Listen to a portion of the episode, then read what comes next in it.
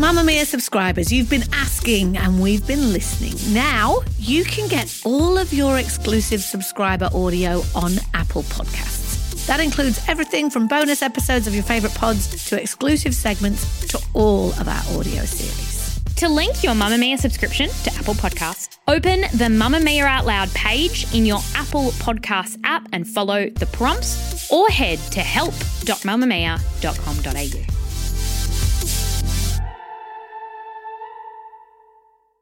You're listening to a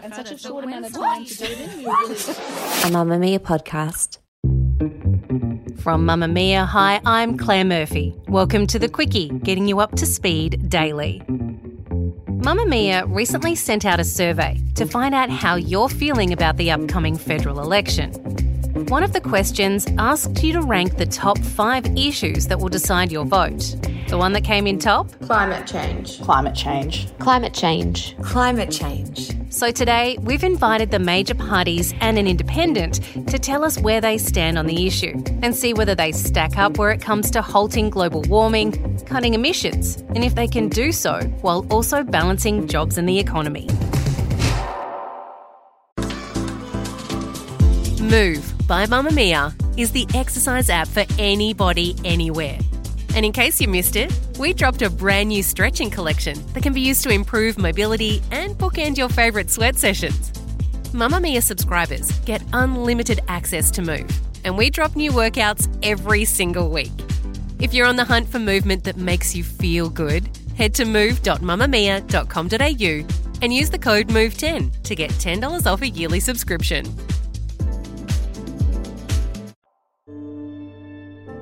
In the recent Mamma Mia Votes survey, nearly seventy percent of the over four thousand six hundred respondents said climate change was their number one issue leading into the twenty twenty-two federal election. With catastrophic bushfires and unprecedented flooding, it's no surprise that the state of our environment and the moves we're making to ensure the country doesn't become unlivable are a priority for many. The Intergovernmental Panel of Climate Change, or the I P C C, this week published a report which focused on substantial and rapid cuts to global emissions needed to limit global warming to safer levels. It found that switching to lower-cost renewables would be not only one of the cheapest ways to achieve that, but it would also have a more significant impact. However, it also warned that there are some governments across the globe who have vested interests in keeping the fossil fuel industry alive, holding back the renewables transition. Australia was singled out as one of those governments who's been heavily influenced by lobbying from fossil fuel industries. One factor limiting the ambition of climate policy has been the ability of incumbent industries to shape government action on climate change. Incumbent industries are often more concentrated than those benefiting from climate policy and lobby more effectively to prevent losses than those who will gain. Drawing upon wider networks, campaigns by oil and coal companies against climate action in the U S and Australia are perhaps the most well-known and largely successful of these. The Secretary-General of the United Nations, Antonio Guterres, has previously singled out Australia as being a holdout on emissions. If we continue with more of the same, we can kiss one point five goodbye. Even two degrees may be out of reach. And that would be catastrophe. If you want to stop global warming, we need to go to the source, the G twenty. The developed and emerging economies of the G twenty account for eighty percent of all global emissions. A growing number of G twenty developed economies have announced meaningful emissions reductions by twenty thirty, with a handful of holdouts such as Australia. It's believed he was also focusing on Australia in the speech given this week off the back of the I P C C report, as our government has approved many new fossil fuel projects. We left COP twenty-six in Glasgow with a naive optimism based on new promises and commitments. But the main problem, the enormous growing emissions gap, was all but ignored. And the science is clear. To keep the one point five degree limit agreed in Paris within reach, we need to cap global emissions by forty-five percent this decade. But current climate pledges would mean a fourteen percent increase in emissions. And most major emitters are not taking the steps needed to fulfill even these inadequate promises. Climate activists are sometimes depicted as dangerous radicals. But the truly dangerous radicals are the countries that are increasing the production of fossil fuels. Investing in new fossil fuel infrastructure is moral and economic madness. So how does our government respond to this? Angus Taylor is the Federal Coalition Minister for Energy and Emissions Reduction. Minister, we keep being singled out as not doing enough to cut emissions and for our continued partnerships with the coal and gas industries. What do you say to that? Well, I'd point straight to our track record, Claire, and this is enormously important. We have a strong track record. We beat our Kyoto U N twenty twenty targets by almost a year's worth of emissions. Our emissions are down twenty percent on two thousand five levels. And to put that into perspective, the most comparable countries in the world, Canada and New Zealand, big commodity exporters like us, their emissions have barely moved since two thousand five. Ours are down twenty percent. That's faster than not just New Zealand and Canada, but the United States, Japan, the O E C D average, and obviously coming down much faster than China, where we're seeing them escalating very fast. Can I ask you about our track record? As you just mentioned, every time that's brought up, somebody fact checks it and says that if you remove something like land clearing, which is what the majority of emissions reductions is coming from and is not government policy, our emissions reduction is actually not on track. What do you say to that? Well, it's wrong. I mean, first of all, the work that farmers have done is important. It's recognised by the U N and it is absolutely central in global carbon accounting systems. The second point I'd make is there are other areas where we're making enormous gains. We are leading the world in the deployment of solar. And the other area where we've led the world is energy efficiency. Of course, L E D lighting is a, an obvious one that people will be very conscious of, but in so many other areas, Australians have been quick to take up energy efficiency technologies. Lots of people like to talk Australia down. I think that's unfortunate. We have a very good story to tell. What about the relationship that the Australian government has with fossil fuel industries? There is a perception that the donations that they make to your party influence the policy-making decisions where it comes to climate change. How do you respond to that? I take my decisions by listening to advice from my department and consulting widely with my colleagues, with stakeholders. But, you know, we've made the decision to go to net zero. We've set that target. We've set and we've beaten our twenty twenty and twenty thirty targets. There's some stakeholders who would prefer we didn't do that. I understand that. But we've done it because it's the right thing to do. And we will do what is right for Australia and right to get to sensible goals in sensible ways. If your government is re-elected, would you seek to reduce, say, our emissions target or our net zero target if you are re-elected, or are we sticking to our current targets past that? Well, you can't do much better than net zero. I mean, net zero is our target, and of course, that won't be changing. What we do seek to do every year is better than the year before. We're always seeking to improve. Now, since we got into government in twenty thirteen, we have improved our position versus our twenty twenty targets and our twenty thirty targets every year. We put out an update each year towards the end of the year, around the time of the U N COP conference, and that update tells everyone in the world exactly where we're at. No other country does it with this level of transparency, and we've always improved, and I'm confident we'll continue to improve year on year. We're looking at the state of Australia's environment right now. We've seen unprecedented flooding. We've had catastrophic bushfires. It's very obvious that climate change is having an impact already, and we're being told by scientists that that window is closing for us to do more in order to avoid even worse situations for humanity. Do you understand why it feels hard for people to trust that they're getting all the information and the right information at this point when we're seeing our environment collapse and we're hearing that there are reports on the state of our environment that we're not allowed to know the details of at this point?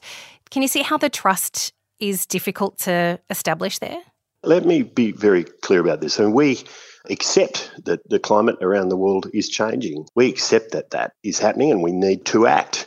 But as I say, the facts are the place where I start, and that is always and finish, and, and that, that is absolutely crucial. The fundamental problem in reducing emissions, and President Biden has recently put this very clearly, and the point he made was that the United States and other developed countries could take their emissions to zero tomorrow, and it still wouldn't stop climate change from happening.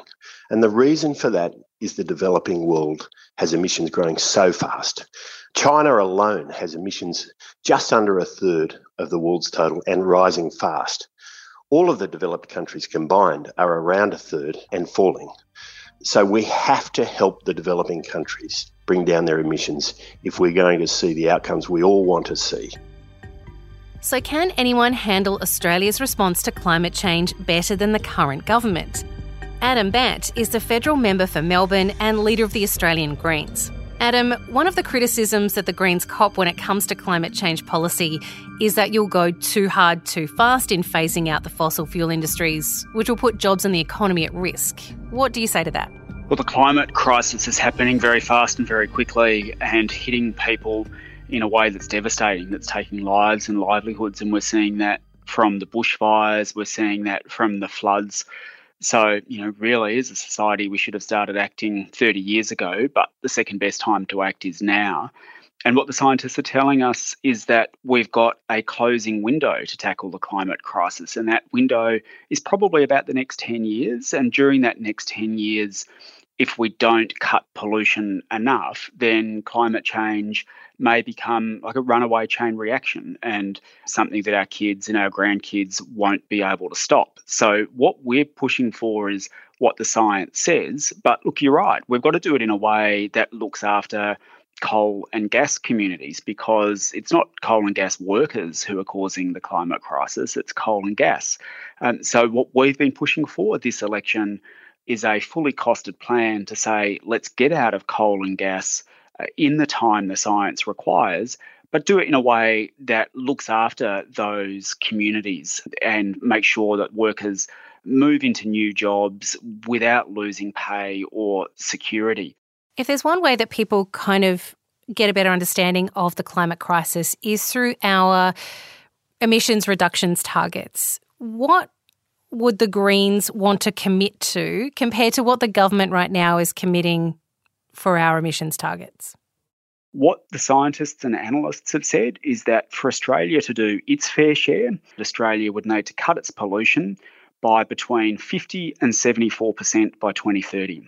The Liberals are talking about twenty-six percent and Labor's talking about forty-three percent. So both of them have just given up on the science and given up on the Paris Agreement. They're not even doing what the experts advise. The Greens are based in the science. We want to limit global heating to one and a half degrees, which is why our target is for seventy-five percent by twenty thirty, consistent with that scientific advice, and net zero by twenty thirty-five. But the others aren't even in the range of what the science says, which is really disappointing. Do we need to quickly phase out coal and gas, and how do we support those industries through that transition? Coal and gas are the leading causes of the climate crisis, and gas is as dirty as coal, as a lot of people might have heard the marketing that somehow it's cleaner, but when you take into account all of the pollution that comes from the life cycle of it, including what gets leaked out into the atmosphere through toxic methane, gas is as dirty as coal. But both those coal and gas corporations do make big donations to our government and our opposition parties, and so they tend to get a pretty good run in Parliament, even though they're the causes of the climate crisis. Do the Greens get any funds from any companies involved in fossil fuels? No, we don't, and we've got a pretty strict donations policy, and we don't take donations from those big corporations. The others do. Labor and Liberal take millions of dollars in donations from the coal and gas corporations, which is why in this budget and this election in particular, when we should be saying now's the time to talk about how quickly we're going to get out of coal and gas and onto renewables and into other areas. Instead, we've got them actually talking about opening up new projects. There's one hundred fourteen new coal and gas projects on the books in Australia at the moment, and Liberal and Labor are backing them, and um, they're not talking about it going to the election. And you can't put the fire out while you're pouring petrol on it. One of the other criticisms that the Greens will cop is that it's very unlikely you'll ever win a majority in Parliament and that you'll consistently have to work with whatever government is in power at the time. How do you get some of these policies over the line when you're not the ones in charge? One of the things about this election is that it's going to be pretty close, and I think there's every chance we're going to end up in a parliament that's a power-sharing parliament where those third voices, including the Greens, have to be listened to. I think it's likely that neither Labor or Liberal are going to get a majority of seats, but that will certainly be the case in the Senate. And what that means is that people have got to cooperate to get legislation through. And I think on something as critical as climate, after the next election, after we've turfed what I think is a rotten government out, there will be a really strong push from people to say, look, whether or not you've got a majority, you've got to come together across party lines to tackle the climate crisis, because this is going to affect us all. The Greens are considered one extreme end of climate action to the coalition's other side. So where does Labor sit in this debate? Chris Bowen is the A L P federal member for McMahon and Shadow Minister for Climate Change and Energy. Mr Bowen, we just heard from the leader of the Greens about the science, saying we need to cut emissions by fifty to seventy-four percent. Labor's target is forty-three. Can you talk us through why forty-three percent and not higher, as the science is telling us we need to be? forty-three percent is the result of our policy. So yes, it's our target, very clearly our target, and we will tell the I P C C that on coming to office if we win. But it's also the result of our policy. So with due respect to Adam, you know, anybody can pick a target and say, we'll get this or we'll get that. You've got to explain how. Uh, as a party of government, we do that. So we've got a lot of policies we've released. Our safeguards policy, for example, rewiring the nation, electric vehicle tax cuts, solar banks, public service, net zero by twenty thirty. All those add up to forty-three percent. And the second point I'd make is that uh, we're starting in twenty twenty-two. Now, yes, if we'd started in twenty nineteen or twenty sixteen or twenty thirteen, Uh, you would have more scope. But starting in twenty twenty-two, after nine years of delay and denial from the Liberal and National Party, makes this a very ambitious task. forty-three percent is also the minimum required to get to net zero by twenty fifty, or the scientists say. So you're not really committed to net zero by twenty fifty if you're not committed to forty-three percent by twenty thirty, but it's also the result of the policy, so it's a target with teeth. That's the difference. Is part of Labor's policy to completely phase out fossil fuel creation, phase out coal and gas?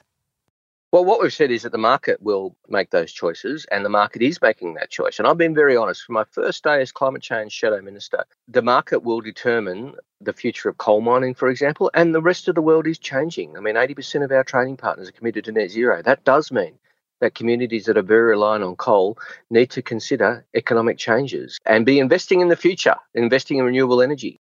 What is Labor's relationship with the coal and gas companies? Does the party accept major donations from them, and how are we to trust that you're looking to phasing these fossil fuels out if that relationship is in place? Well, we need to be all in, and that includes fossil fuel companies. I mean, they need to be making the transition as well. We don't have the luxury of playing tribal politics and say we're not going to talk to that person or this person. This task is so big. I spend more time with renewable energy companies than I do traditional fossil fuel industry companies, and donations to the Labor Party make absolutely no impact on our policy. Hence, we have a policy of eighty-two percent renewable energy by twenty thirty, for example. I guess the main point I'd make is it's all very well for the Greens to say, well, we won't talk to fossil fuel companies. We've got to be working together, all of us, making the transition. How is the Labor Party dealing with their past where it comes to things like the climate crisis? We saw Julia Gillard bring in the carbon tax, and it sunk the government of the time. It was used as a weapon against them. Do you think Labor can move forward with some major targets in sight and not have it used against them again? Yeah, and we've done that. I mean, you are right. The Labor Party has paid a political price for our position on climate. No point denying that. It is true. I was a member of the cabinet which put a carbon price on. It was a big factor in us losing office in twenty thirteen. So we've had good climate policy, the Liberal Party have exploited it, and we've paid the price by losing office. Now, that is a statement of fact. But here we have our policy now, uh, released in December last year, very comprehensive, backed up by economic modelling. It shows a forty-three percent emissions reduction by twenty thirty. It's got the policies to achieve it, some of which I've talked about, the uh, safeguards mechanism, the rewiring the nation policy, not the sexiest things you'll ever read about, but very, very important in getting emissions down. Mister Bowen, I wish we could make those policies much sexier and make it more accessible to more people. But well, we'll do our best. Well, I mean, look, just take, well, sure. But I mean, take rewiring the nation, for example, which is a twenty billion dollars investment in transmission lines. Now, I'm going to try and make in forty-five seconds investment in transmission lines as sexy as I can. So here we go. We've got to get the renewable energy from where it's produced to where it's consumed. You know, it'll be produced in the regions, the big wind farms, the big solar farms, the offshore wind. And we, we consume energy in the cities where we all live and where the offices and factories are. So to do that, we need to massively upgrade our electricity grid. It won't cope. It won't cope with electric vehicles. It's not up to up to scratch. So we've got to invest a lot of money. We'll invest twenty billion dollars. That's rewiring the nation. I personally find that pretty exciting, but I recognise that some people would find it pretty dry, but it's really, really important. This election has been touted as one for the independents, and there are a group of mostly women taking on mostly Liberals in a swathe of seats at the upcoming election who are united under the Climate two hundred banner. Doctor Sophie Scamps is a practising G P in Sydney's Northern Beaches and is now running as an independent candidate for the federal seat of Mackellar. Doctor, where is the money to fund Climate two hundred coming from? Climate two hundred was created to try and help community-backed independents like myself compete against the fossil fuel-funded, you know, Liberal Party. So they've got up to now, I think, ten thousand donors. They do their own screening processes. I'm not involved in that at all. But these are ten thousand people from across the country who want to see action on those really key issues that we've been failed on. And they are climate change, gender equity, and integrity in our parliament. Well, let's focus in on climate change now. You as an independent, what are you bringing forward as a policy on, say, emissions targets? We know that the different parties have very differing levels where it comes to this. Where do you stand on emissions targets? So I'm standing with the Business Council of Australia and, you know, many of the states in Australia and the industry groups. So the Business Council of Australia is calling for forty-six to fifty percent cut in emissions by twenty thirty. What I'm calling for is a minimum fifty percent cut in carbon emissions by twenty thirty. And this is the minimum that we need, that the science tells us that we need to be able to create a livable future. What about the fossil fuel industry here in Australia? We know the current government is approving more fossil fuel projects across Australia. Would you look at supporting moves to phase out coal and gas at this point? Yes, so the I P C C report has told us quite clearly that there can be no more gas or new fossil fuel projects, coal and gas. Our government currently is opening more gas fields and still funding new coal projects and hoping that the old ones still run out their life cycle as well. So we do need to stop that. What the Business Council of Australia has said is that we need to diversify our economy at the same time into the renewables energy sector, because if we don't do that now, we're going to be left behind. The whole world is moving away from coal and gas. And if we don't diversify our economy into the renewable energy sector, then we will be left behind. There's so many opportunities that we hear about from people like Mike Cannon-Brookes, and, you know, so many different opportunities about how Australia can become a renewable superpower. But the way we're heading, we're just not going to get there and we're going to be left behind. Sophie, one of the questions people will ask is, how can an independent affect any real change in Parliament? There is an idea that a vote for an independent might be wasted because you're not part of the two major parties. Independents have the freedom to introduce bills and they have the freedom to lead national debate. So, for example, Zali Steggall has led the nation on climate change, and Australia has come a long way in the last three years since she's been talking about climate change. And the national media and the national conversation has been heavily focused on climate change, and that's because Zali Steggall had the freedom to introduce the bills, and this is an issue that the government would otherwise not want to be talking about at all. And then you also think about Helen Haines, who has led the country by introducing her Federal Integrity Commission bill. Even a few years ago, I would never have known that the federal level of government was the only level of government in Australia not to have an anti-corruption watchdog. And so the fact that she introduced the bill, that she had that freedom, means that the national conversation once again has been focused on that. And, and it's pretty universally agreed that we need to have an integrity commission. And then once again, you have Andrew Wilkie, who's leading the way on donation reform. So, so independents have a really strong role in bringing up issues that are important to Australians that otherwise would just get hidden in the shadows by the major parties. We don't have our agenda dictated to us by the party. The agenda comes from the community. So if you're a party member, there's a party line to toe, and you can't go over that. you have your vote dictated by the party. A lot of the party members wear pages that tell them when a vote is on and how to vote, and often don't even look at the legislation themselves, whereas an independent looks at every piece of legislation and every bill on its merits. And we can also go back to our communities and ask, how would you like me to vote on this? And so it's an incredibly powerful role that independents have. So I think they're really powerful, and I think we need more independence, particularly of that oversight and accountability role. The I P C C report wasn't all doom and gloom. It did say that humanity does still have time, but that the window to act is closing quicker than we thought. Now, it's up to you to decide which of these parties will do the best job of that.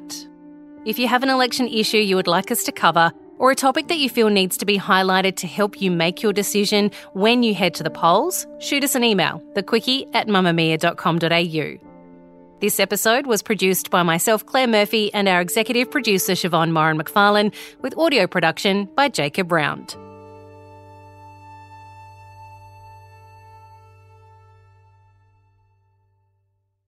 Mamma Mia acknowledges the traditional owners of the land we have recorded this podcast on, the Gadigal people of the Eora Nation. We pay our respects to their elders, past and present, and extend that respect to all Aboriginal and Torres Strait Islander cultures,